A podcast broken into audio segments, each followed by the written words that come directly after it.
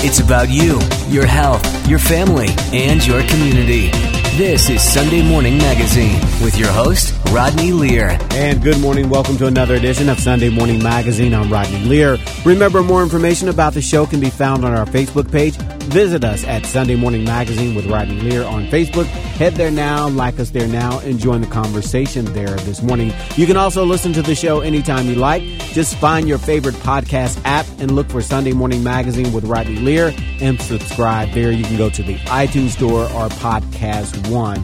We begin this morning with author KJ Dell'Antonia. The title of the book is How to Be a Happier Parent, Raising a Family, Having a Life, and Loving Almost Every Minute. It's our pleasure to welcome KJ Dell'Antonia to Sunday Morning Magazine. Thanks for having me. No problem. Now, I know that you are a journalist. Tell us very briefly about some of the publications you work with over the years. I started out with Slate Magazine, but then I spent most of my time as a family columnist at the New York Times where I ran and edited the Motherlode blog, which eventually became Well Family, covering both the personal aspects of parenting and but also the societal and policy things that sort of impact our family lives as a whole. Okay, so when you were writing the blog and um, working with parents and talking to parents and communicating with parents, what were some of the most often asked questions you received about parenting? You know, there are just some things that everybody is concerned about on a on like a, a personal level. I mean, we're we're we're all talking about sort of how policy impacts our families. Let's put that aside and just go to straight to the things that are worrying us as individuals, which are often things like um, screen time, helping kids with our homework. How do I get my kids to do their chores? Um, what do I do when my kids do something um, wrong? Like it's, it's, you know, how do I discipline them? Those are things that, that concern all of us. Okay, good.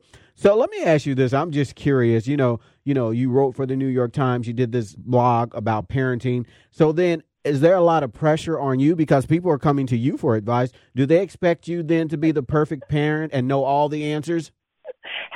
Happily, I'm just supposed to be the perfect journalist and help find all the answers.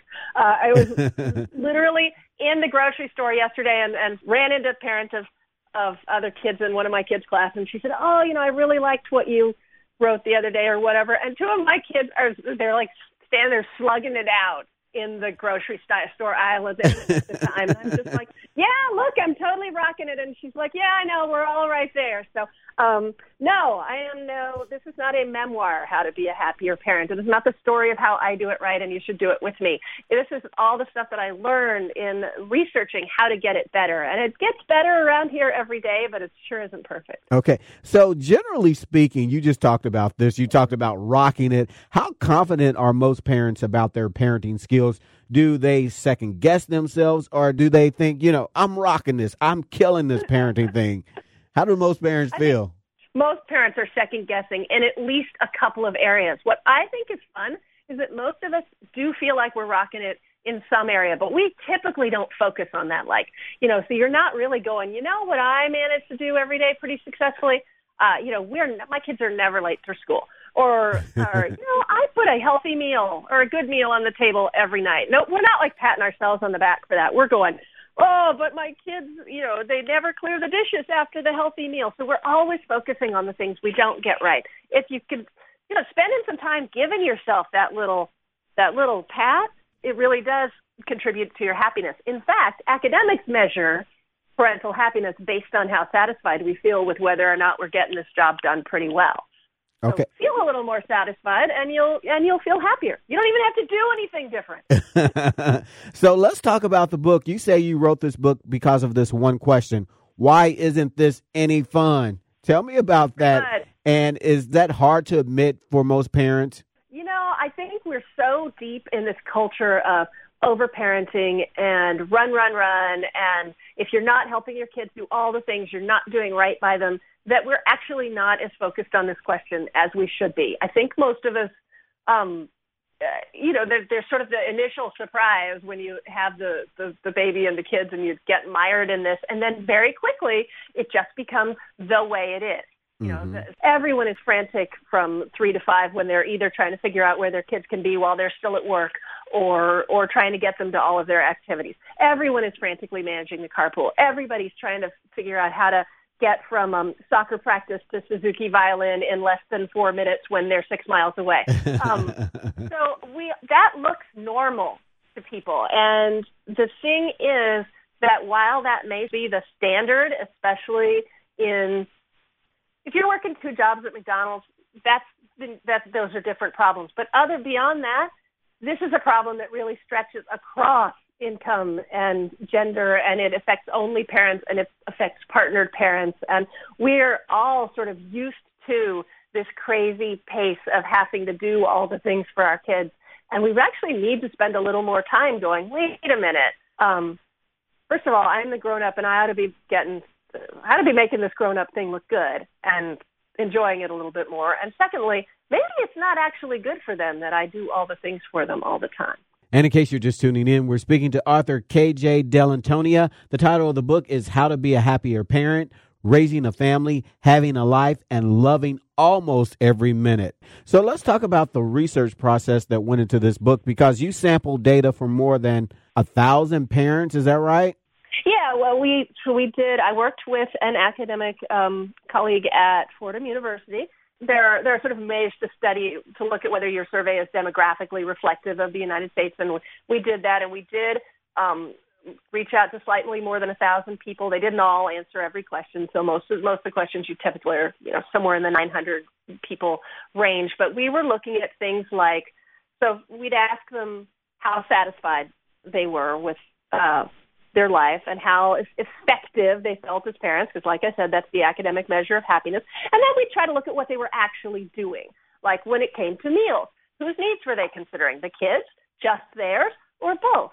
Um, when it came to homework, how much time were they spending, you know, sort of hand in glove with the kid and getting things done and, and things like that. We asked a lot of questions just trying to get at like, what are people who feel happier actually doing on a day to day basis? Good. So let's get down to this. Let's talk about some of the advice that you give in the book. Um, you talked about this earlier. You know, getting the kids out of the door um, in the morning. How do you? What advice would you give parents? Very simply to make the morning routine a little bit better. Uh, the, the number one piece of advice is to go to bed earlier, but everybody hates that piece of advice, and I won't get too deep into it. But it's true. And if you actually do what we talked earlier, if you do a little bit less in the evenings, everybody's a little readier to go to bed and things can get better. But the other really cool things about mornings is that mornings feel huge because there is so much at stake, right? That kids got to get to school and they got to have their musical instrument and their gym shoes and their homework and all the things and and like so you know they got to be on time. But the truth is that there's nothing at stake. If they get to school and they don't have any of those things, there will be no long-term ramifications for anyone. So morning is a great time to let your kids take over those things themselves. Because, you know, will they be unhappy momentarily if they get to school without their gym shoes? Might they have a bad day? Yes. But, uh, you know, it's a great moment for them to sort of learn to take these things on themselves. And while you can really really truly rest assured in the comfortable knowledge that it's not, you know, all you're doing is helping them learn something. You're not you're not messing with them in any way. So, and for most of us, unless you have to like, you know, unless it's sort of one of those, the kids has to be dropped off at 7:58 because I got to clock in at 8:05, and I've got, you know, for most of us, the kids can be two minutes late for school without us being two minutes late late for work. Right. Like, you know, I, for, for most of us don't have it set up quite so tightly. So same deal. They're late. It's not on you. That's on them. and they're going to feel the pain of it. And somebody else is going to make them. You don't even have to do the hard bit where you make them feel bad. Somebody else is on that. I think mornings are a great time to kind of just take advantage of the fact that the world is very prepared to teach your kids some lessons. All right, very quickly. Um, so I know we're running out of time this morning, but you know, as growing up, me and my brother, we never got along. We would fight all the time. We would drive my parents crazy. But you say that, and looking back on it, and now we're best of friends. Now, of course, what what can children learn from their sibling relationships? You know, it's it's good for them. All that friction and all that bumping up and having to figure out how to get along um, you know, not to say that only children aren't aren't in great shape because that's just a different way of growing up. But if you've got that sibling relationship, know that there are actually benefits to all those that painful hours of bickering. You're learning to live with other people, um, learning to make adjustments, learning to negotiate. Uh, I've got a kid who I think is going to go into the UN from all the the time he spends trying to make peace between his three siblings. So, um, you know, there's there's some really important good stuff happening there, and and I I love hearing the part where people grow up and and they stay friends because, like I said, I had two of them popping each other in the grocery store yesterday. so, um, finally, this morning we're running out of time. You know, there are a lot of parenting books out there. What makes your book unique? I think what makes it unique is that there's nothing in there that's going to make you feel sad, feel guilty about the things you're already doing. What it is is that it's a really practical look at um, the things we can't change and how to feel better about them, and then the things that we can change and how to do it a little better so that we're enjoying things a little more.